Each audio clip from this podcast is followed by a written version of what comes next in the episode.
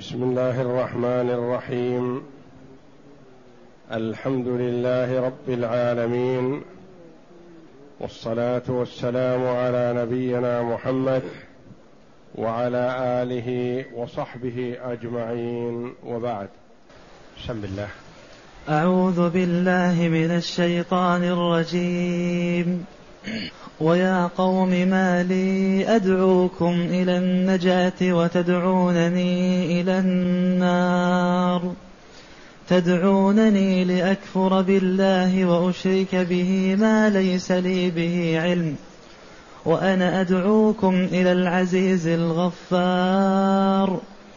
لا جرم أن ما تدعونني إليه ليس له دعوة في الدنيا ولا في الآخرة وأن مردنا إلى الله وأن المسرفين هم أصحاب النار فستذكرون ما أقول لكم وأفوض أمري إلى الله إن الله بصير بالعباد فوقاه الله سيئات ما مكروا وحاق بآل فرعون سوء العذاب. النار يعرضون عليها غدوا وعشيا ويوم تقوم الساعة. أدخلوا ويوم تقوم الساعة أدخلوا آل فرعون أشد العذاب. هذه الآيات الكريمة من سورة غافر في محاجة ودعوة مؤمن آل فرعون لفرعون وقومه. يدعوهم إلى الله مكررا نداءه بقوله يا قوم يا قوم اتبعوني أهدكم سبيل الرشاد. يا قوم إنما هذه الحياة الدنيا متاع وإن الآخرة هي دار القرار. إلى أن قال ويا قوم ما لي أدعوكم إلى النجاة وتدعونني إلى النار. يقول لهم يا قوم عشيرتي وصحبي وأقاربي وأهلي ما لي أدعوكم إلى النجاة أدعوكم إلى السعادة في الدنيا والآخرة أدعوكم إلى طاعة الله وطاعة رسله وتدعونني إلى النار إلى معصية الله ومعصية رسله المسببة لدخول النار.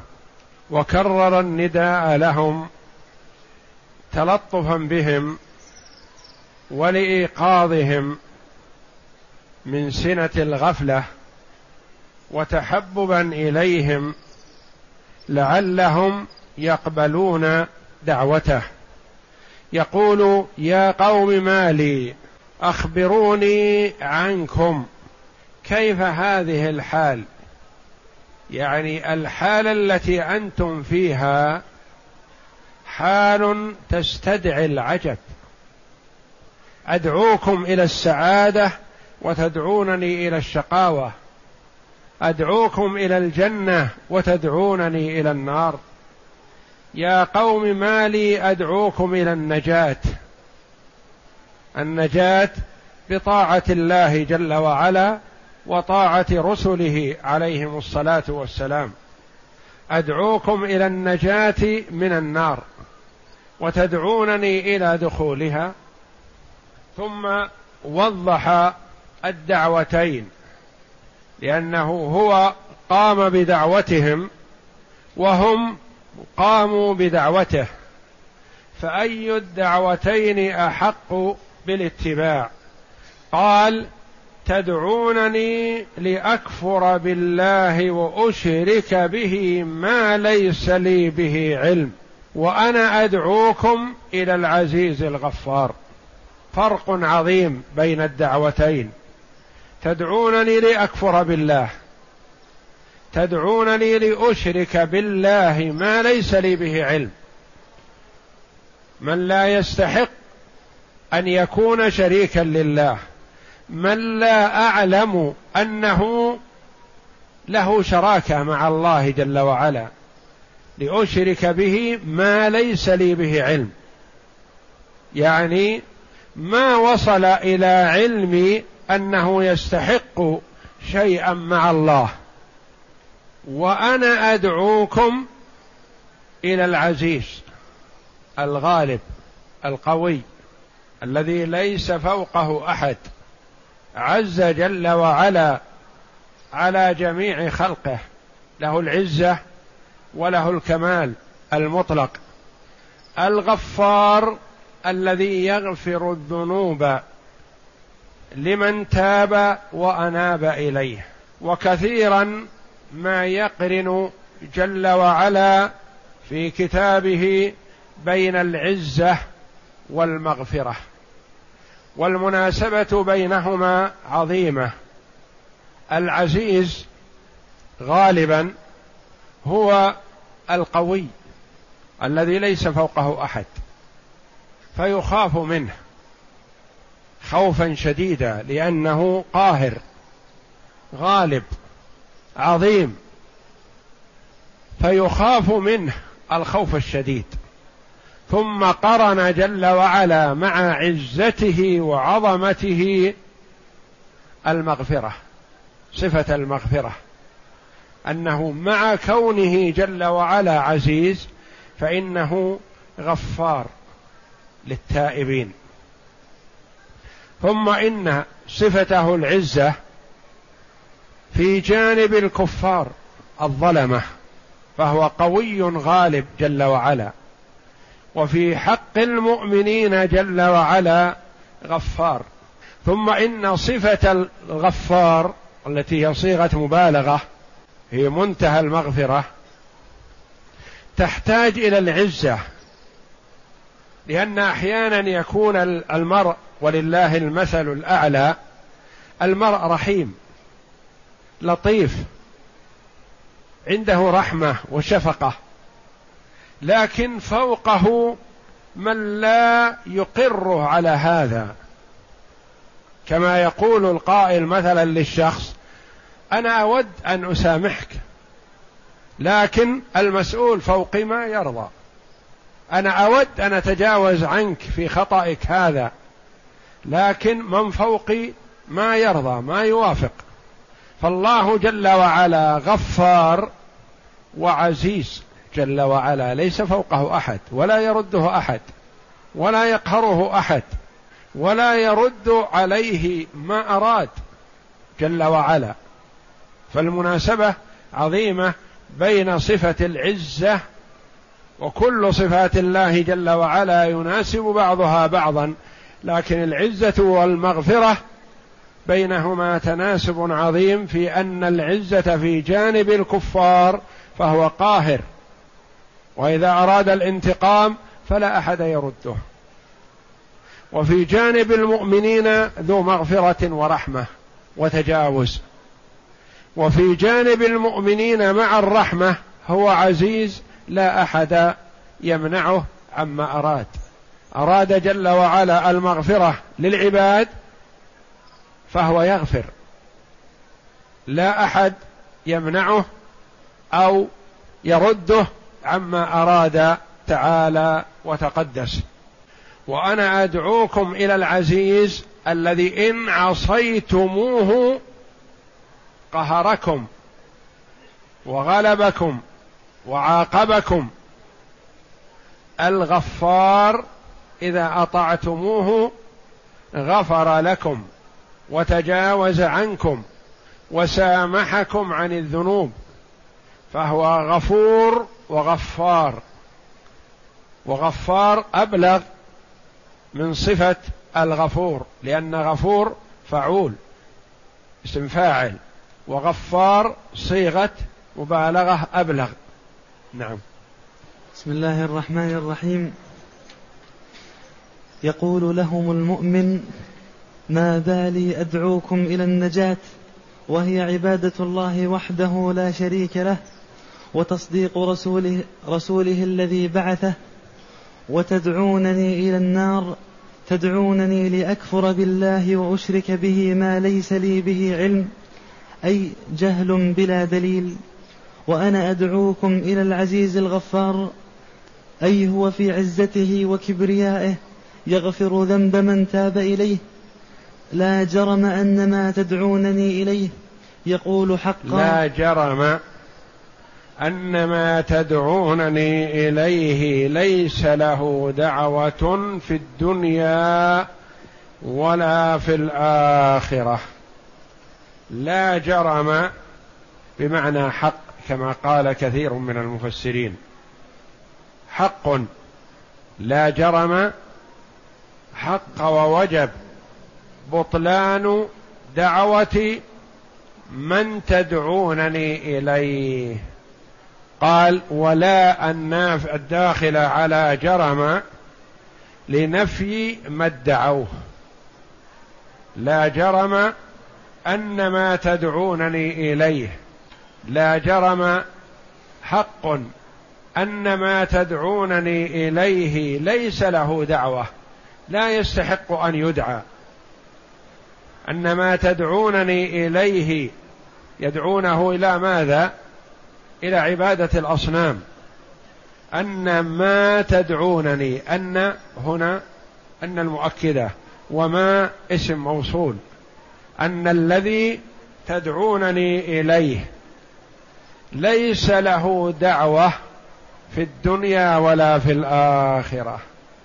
ليس له دعوة فسرها العلماء بتفسيرين رحمهم الله. ليس له دعوة يعني ليس له إجابة. لا يجيب من دعاه لا في الدنيا ولا في الآخرة. لأنه يقال فلان مثلا يستحق أن يدعى. لما؟ لأنه يجيب. لأنه ينفع. فكأنه يقول من تدعونني إليه لا يستحق أن يدعى لأنه لا يجيب. ولا يستجيب لمن دعاه لا في الدنيا ولا في الآخرة. ويصح أن يكون المعنى أن ما أن ما تدعونني إليه ليس له دعوة. يعني ليس له ألوهية. لم يدعو هو نفسه إلى عبادة نفسه. ما دعا لهذا؟ وهو أدرى بنفسه. فإذا كان هو ما دعا لعبادة نفسه فكيف يعبد؟ كيف يدعى؟ والصنم ايا كان لا يدعو لعبادة نفسه لأنه جماد لا روح فيه ولا إدراك. ليس له دعوة يعني لا استجابة ترجى من ورائه. أو ليس له عبودية ولم يدعو إلى عبادة نفسه. ثم إذا كان هذا المدعو بهذه المثابة لا ينفع ولا يضر ولا يستحق أن يدعى وليس له شيء من الألوهية فالمرجع لمن؟ وأن مردنا إلى الله. المرد والمرجع إلى الله جل وعلا. فأيهما أحق بالعبادة؟ الذي الرجوع إليه أم من لا يستجيب لمن دعاه ولا يعلم عنه شيئا. وإن كان المدعو ممن يعقل كالملائكة والأنبياء والصالحين فإنهم يتبرؤون ممن عبدهم بين يدي الله في الدار الآخرة. وأن مردنا مرجعنا إلى الله جل وعلا.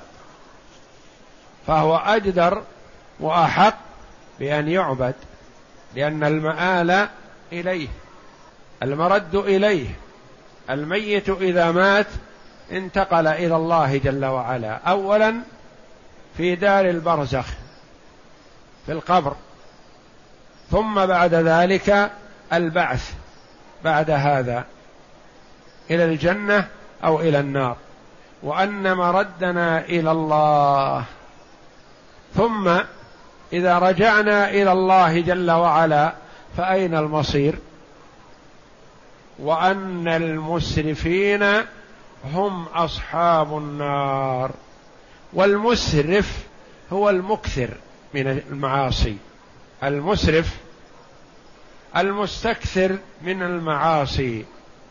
قيل المراد بهم المراد المشركون وقيل السفاكون للدماء بغير حق وقيل الجبارون المتكبرون وقيل الذين تعدوا حدود الله ولا منافاة بين هذه المعاني لأن المشرك مسرف والمكثر من المعاصي مسرف والمتجبر والمتكبر مسرف. والسفاك للدماء بغير حق مسرف. والمتجاوز للحد مسرف. وأن المسرفين هم أصحاب النار. فانظروا من هو المسرف؟ أنتم في معاصي الله أم من رددتم دعوته موسى؟ عليه الصلاة والسلام وأن المسرفين هم أصحاب النار يعني أهل جهنم. هم الواصلون إليها ولا محالة.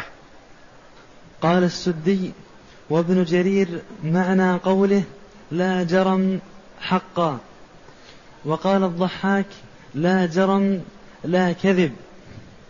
وقال علي لا كذب أو لا أو حق بمعنى واحد نعم.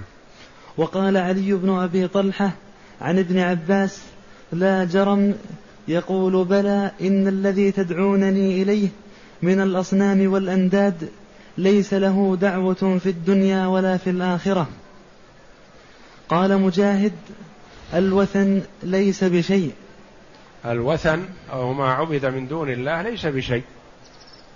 مهما عبد فإنه لا يدري عن ذلك ولا يعلم لأنه جماد. نعم. وقال قتادة يعني الوثن لا ينفع ولا يضر. نعم. وقال السدي لا يجيب داعيه لا في الدنيا ولا في الآخرة. لا يجيب ولا يستجيب ولا ينفع لا في الدنيا ولا في الآخرة. من جهله يعبد حجرا فإذا وجد حجرا أجمل منه وأحسن رمى الأول وعبد الآخر. نعم. وهذا كقوله تعالى ومن أضل ممن يدعو من دون الله من لا يستجيب له إلى يوم القيامة وهم عن دعائهم غافلون. وإذا حشر الناس كانوا لهم أعداء وكانوا بعبادتهم كافرين. يعني لا أظلم ولا أجهل ممن عبد من دون الله من لا ينفع ولا يضر. نعم. إن تدعوهم لا يسمعوا دعاءكم ولو سمعوا ما استجابوا لكم. إن تدعوهم لا يسمعوا لأنهم إما أموات أو جماد. ولو على فرض لو سمعوا ما استجابوا لكم. ولو على فرض ما استجابوا يوم القيامة حين يجمع الله الأولين والآخرين يتبرأ المدعوون من الداعين. ويوم القيامة يكفرون بشرككم. نعم. وقوله تعالى وان مردنا إلى الله أي في الدار الآخرة فيجازى فيجازي. فيجازي كلا بعمله. ولهذا قال وأن المسرفين هم أصحاب النار. وكأنه يشير إلى أنكم أنتم المسرفون. إذا عصيتم رسل الله فأنتم المسرفون وإن لم يقل وأنتم مسرفون. أو أنكم أصحاب النار. قال وأن المسرفين هم أصحاب النار ومن هم المسرفون؟ هم من عبدوا غير الله. نعم. أي خالدين فيها بإسرافهم وهو شركهم.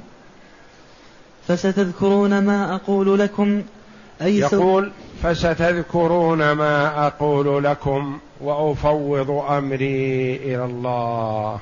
في نهاية الدعوة والتوجيه كأنه يقول بذلت ما أستطيعه في النصح والتوجيه والدعوة إلى الله جل وعلا. وهذا الجدال وهذا النقاش الذي صدر وحصل بيني وبينكم ستذكرونه. حين لا ينفعكم التذكر وستندمون لكونكم لم تجيبوا. فانتبهوا لما أنتم فيه. فستذكرون ما أقول لكم. متى؟ إذا نزل بكم العذاب. وأول العذاب عند معاينة ملك الموت. وعند حضور ملائكة العذاب. فستذكرون ما أقول لكم. حين لا ينفعكم تذكركم ذلك وذكركم هذا. فأنا أذكركم الآن خذوا بما أقول لكم تسعدوا. فإن لم تقبلوه فستذكرون ذلك حين لا ينفعكم. فستذكرون ما أقول لكم. فلما توعدوه وهموا بقتله قال رضي الله عنه وأفوض أمري إلى الله. أنا ما قصرت في نصحكم ودعوتكم وأنتم تريدون ظلمي والتعدي علي فأنا أفوض أمري إلى الله. حتى وإن أتاني منكم ما أتاني فالأمر بيد الله جل وعلا فأنا راض بما يأتي من الله جل وعلا وأفوض أمري إلى الله أكل أموري وأتكل عليه فهو جل وعلا مطلع على حالي وحالكم ويعلم ما في قلبي وما عندكم وأفوض أمري إلى الله. ثم إنه قد يقول له نحن خير منك. نحن سالمنا قومنا وعشنا معهم وما خالفناهم وأنت خالفت وقطعت الرحم كما قال كفار قريش لقريش للنبي صلى الله عليه وسلم. قد يعجب الكافر بطريقته ويظن أنها حسنة فتوعدهم بقوله إن الله بصير بالعباد. أفوض أمري إلى الله وهو مطلع على ما في قلبي وما في قلوبكم. مطلع على عملي مطلع على أعمالكم. فهو جل وعلا بصير يثيب ويعاقب عن علم وبصيرة جل وعلا. إن الله بصير بالعباد. مطلع على ما في ضمائرهم. بخلاف الحال في الدنيا فقد يجرم الشخص ويثاب. لأنه ربما علل إجرامه بعذر مقبول فقبل وأثيب وهو فاجر مجرم. لكن خفي الحال على من يريد عقابه. وأما في الدار الآخرة فلا يثاب إلا المستحق للثواب ولا يعاقب جل وعلا إلا المستحق للعقاب. وقد يعفو ويتجاوز لكن لا يظلم جل وعلا. لا يعاقب من لا يستحق العقوبة. وقد يعفو عن العقوبة عمن يستحقها. والعفو عن العقوبة كرم وعقوبة من لا يستحق العقوبة ظلم. والله جل وعلا منزه عن الظلم. فستذكرون ما أقول لكم أي سوف تعلمون صدق ما أمرتكم به ونهيتكم عنه ونصحتكم ووضحت لكم وتذكرونه وتندمون حيث لا ينفعكم الندم. وأفوض أمري إلى الله أي وأتوكل على الله وأستعينه وأقاطعكم وأباعدكم إن الله بصير بالعباد. أي هو بصير بهم فيهدي من يستحق الهداية ويضل من يستحق الإضلال. وله الحجة البالغة والحكمة التامة والقدرة النافذة. وقوله فوقاه الله سيئات ما مكروا. هموا وعزموا على عقوبته وعلى قتله وعلى الانتقام منه لأنهم ما استطاعوا أن يقابلوا حجته بحجة مثلها. وطريقة الظالم المجرم إذا وقف في وجهه ما عنده إلا الانتقام.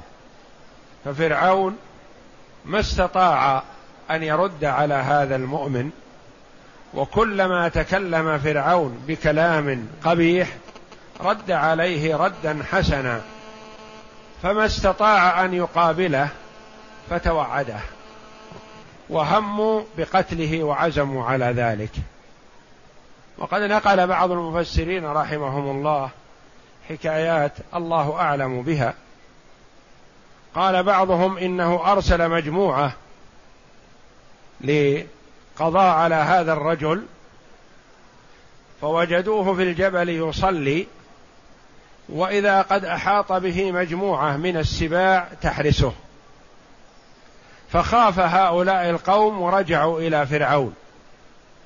فلما رجعوا بدون أن يحققوا له ما طلب منهم قتلهم. والله جل وعلا يقول فوقاه الله سيئات ما مكروا. هم عزموا على المكر به وعلى قتله أو ضربه أو إيذائه فوقاه الله جل وعلا مما أرادوا به من شر. ونجاه مع موسى وبني إسرائيل وسلم من الغرق. فوقاه الله سيئات ما مكروا وحاق أحاق أحاط. بآل فرعون الذي هو فرعون وقومه ومن معه. وحاق بهم سوء العذاب العذاب الشديد. الذي هو الغرق أول الأمر. ثم الإحراق في النار والعياذ بالله. فأجسامهم للغرق وأرواحهم للحرق والعياذ بالله. وحاق بآل فرعون سوء العذاب. ما هو هذا السوء؟ أبدله ووضحه بقوله تعالى النار يعرضون عليها غدوا وعشيا صباحا ومساء. فيصح أن تعرب النار بدل من سوء العذاب. وحاق بآل فرعون سوء العذاب الذي هو فاعل وأبدله بقوله النار. ويصح أن يكون النار مبتدأ وخبره يعرضون عليها. ويصح أن تكون النار خبر لمبتدأ محذوف تقديره وأحاق بآل فرعون سوء العذاب. هو أي سوء العذاب؟ النار. يعرضون عليها. وقوله تعالى فوقاه الله سيئات ما مكروا أي في الدنيا والآخرة. أما في الدنيا فنجاه الله مع موسى عليه السلام وأما في الآخرة فبالجنة. وحاق بآل فرعون سوء العذاب وهو الغرق وهو الغرق في اليم ثم النقلة منه إلى الجحيم. فإن أرواحهم تعرض على النار صباحا ومساء إلى إلى قيام الساعة. فإذا كان يوم القيامة اجتمعت أرواحهم وأجسادهم. النار يعرضون عليها غدوا وعشيا. هذا في البرزخ كما حققه المفسرون رحمهم الله. النار يعرضون عليها يعرضون عليها في الصباح وفي المساء. صباحا ومساء. والعرض إدخالهم إياها. يعني يدخلون النار في الصباح ويدخلون النار في المساء. وهذا في البرزخ ما داموا في القبور. قال بعض العلماء صباحا ومساء يعني أول النهار وآخره. وقال بعضهم بل كل الوقت. لأنه إذا عرضوا في الصباح وعرضوا في المساء معناه هذا الوقت. استغرق الوقت كله. النار يعرضون عليها غدوا وعشيا صباحا ومساء ويوم تقوم الساعة أدخلوا آل فرعون أشد العذاب. ويوم تقوم الساعة يوم قيام الساعة يوم يرجع الناس إلى الله جل وعلا ويبعثون من قبورهم يكون يدخلون النار ويستمرون فيها. وفهم من هذه الآية الكريمة أن عذاب النار متفاوت. فيه أشد وفيه أخف وفيه أقل. ولهذا قال جل وعلا ويوم تقوم الساعة أدخلوا آل فرعون أشد العذاب أفظعه وأعظمه والعياذ بالله. أدخلوا فيها قراءتان. أدخلوا أمر للملائكة بهمزة القطع وكسر الخاء أدخلوا. والقراءة الأخرى بهمزة الوصل ادخلوا. أمر لهم هم بالدخول ادخلوا يا آل فرعون أشد العذاب. قراءتان سبعيتان. ادخلوا آل فرعون يعني يا آل فرعون أشد العذاب الذي هو أفظعه وأعظمه.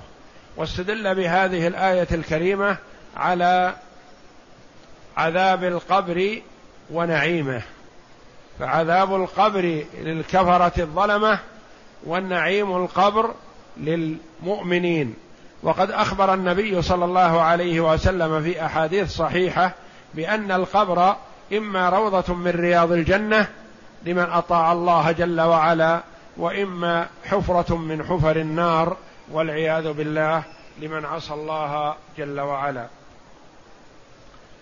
وقد أخرج البخاري ومسلم وغيرهما عن ابن عمر رضي الله عنهما قال قال رسول الله صلى الله عليه وسلم إن أحدكم إذا مات عرض عليه مقعده بالغداة والعشي إن كان من أهل الجنة فمن أهل الجنة وإن كان من أهل النار فمن أهل النار. يقال له هذا مقعدك حين يبعثك الله إليه يوم القيامة. زاد ابن مردويه في هذا الحديث ثم قرأ قوله جل وعلا النار يعرضون عليها غدوا وعشيا.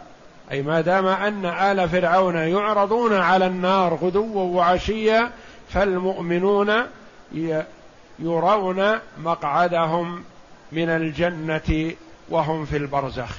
فالمرء إذا كما روي عن عثمان رضي الله عنه أنه قال لأنه رضي الله عنه كان إذا وقف على القبر بكى حتى تبتل الأرض من دموعه. فقيل له يرحمك الله تذكر الجنة والنار ولا تبكي. فإذا وقفت على القبر بكيت. قال نعم القبر أول منزل من منازل الآخرة. فإن كان خيرا فما بعده خير منه. وإن كان شرا فما بعده شر منه والعياذ بالله. والمرء يعرف منزلته في الدار الآخرة حينما يوضع في قبره. إما أن يمد له في قبره ويفسح له فيه وينور له فيه ويجعل له روضة من رياض الجنة ويفتح له باب إلى الجنة فيسر بذلك ويقول رب أقم الساعة. وإما والعياذ بالله تلتئم فيه أضلاعه ويضيق عليه فيه ويضرب بمرزبة من حديد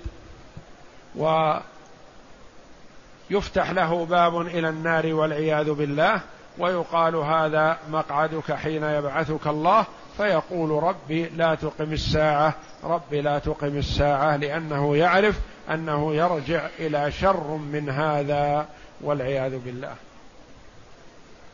فهذه الآية الكريمة احتج بها كثير من العلماء رحمهم الله على عذاب القبر بالنسبة للكفار. أعاذنا الله من ذلك وإلى نعيم القبر بالنسبة للمؤمنين. نسأل الله الكريم من فضله. النار يعرضون عليها غدوا وعشيا ولكن ها هنا سؤال وهو أنه لا شك لا شك أن هذه الآية مكية. هذه الآية مكية لأنها نزلت والرسول صلى الله عليه وسلم بمكة لأن هذه السورة من السور المكية. نعم. وقد استدلوا بها على عذاب القبر في البرزخ. وقد قال الإمام أحمد عن عائشة أن يهودية كانت تخدمها فلا تصنع عائشة إليها شيئا من المعروف إلا قالت لها اليهودية وقاك الله عذاب القبر. قالت يعني إذا أحسنت عائشة رضي الله عنها إلى اليهودية هذه التي تخدمها قالت اليهودية لعائشة وقاك الله عذاب القبر لأنهم يؤمنون باليوم الآخر لكنهم يكفرون بمحمد صلى الله عليه وسلم. نعم. وأخذ من هذا أنه يجوز الإحسان إلى أهل الذمة إذا لم يكن فيهم شر وأذية للمؤمنين. وأما إذا كان فيهم شر وأذية للمؤمنين فلا يحسن إليهم. نعم. قالت فدخل رسول الله صلى الله عليه وسلم فقلت يا رسول الله هل للقبر عذاب قبل يوم القيامة؟ قال لا وعن ذلك قال كيف يقال أن الرسول عليه الصلاة والسلام لما سألته عائشة عائشة رضي الله عنها عذاب القبر قال لا ليس في عذاب للقبر. قبل يوم القيامة وهذه الآية نازلة في مكة. وسؤال عائشة رضي الله عنها كان في المدينة لأن اليهود كانوا في المدينة. نعم. يأتي الجواب. نعم. قالت وهذه اليهودية لا نصنع إليها شيئا من المعروف إلا قالت وقاك الله عذاب القبر. قال كذبت يهود. و... يعني كذبت يهود في زعمهم أن هناك عذاب في القبر للمؤمن. كما قرر العلماء قالوا رحمهم الله المراد أنه لا عذاب في القبر للمؤمن وإنما عذاب القبر للكافر. نعم. قال كذبت يهود. وهم على الله أكذب لا عذاب دون يوم القيامة. ثم مكث بعد ذلك ما شاء الله أن يمكث فخرج ذات يوم نصف النهار مشتملا بثوبه محمرة عيناه وهو ينادي بأعلى صوته القبر كقطع الليل المظلم. أيها الناس لو يحذر عليه الصلاة والسلام من عذاب القبر ومن فتنة القبر. ولهذا أمرنا صلى الله عليه وسلم أن نستعيذ بالله من أربع في كل صلاة أمر استحباب لا وجوب. أعوذ بالله من عذاب جهنم ومن عذاب القبر ومن فتنة المحيا والممات ومن فتنة المسيح الدجال. نعم أيها الناس لو تعلمون ما أعلم لبكيتم كثيرا وضحكتم قليلا. أيها الناس استعيذوا بالله من عذاب القبر فإن عذاب القبر حق. وهذا إسناد صحيح على شرط البخاري ومسلم ولم يخرجاه. نعم. وروى أحمد حدثنا يزيد حدثنا سفيان عن الزهري عن عروة عن عن عائشة قالت قال سألت سألتها امرأة يهودية فأعطتها فقالت لها أعاذك الله من عذاب القبر؟ فأنكرت عائشة ذلك. فلما رأت رسول الله صلى الله عليه وسلم قالت له فقال لا قالت عائشة ثم قلنا لرسول ثم قال لنا رسول الله صلى الله عليه وسلم بعد ذلك وإنه أوحي إلي أنكم تفتنون في قبوركم. وهذا يعني كيف يقال إن الرسول عليه الصلاة والسلام في أول الأمر نفى عذاب القبر مع أن الآية مكية نازلة على الرسول صلى الله عليه وسلم قبل أن يهاجر إلى المدينة.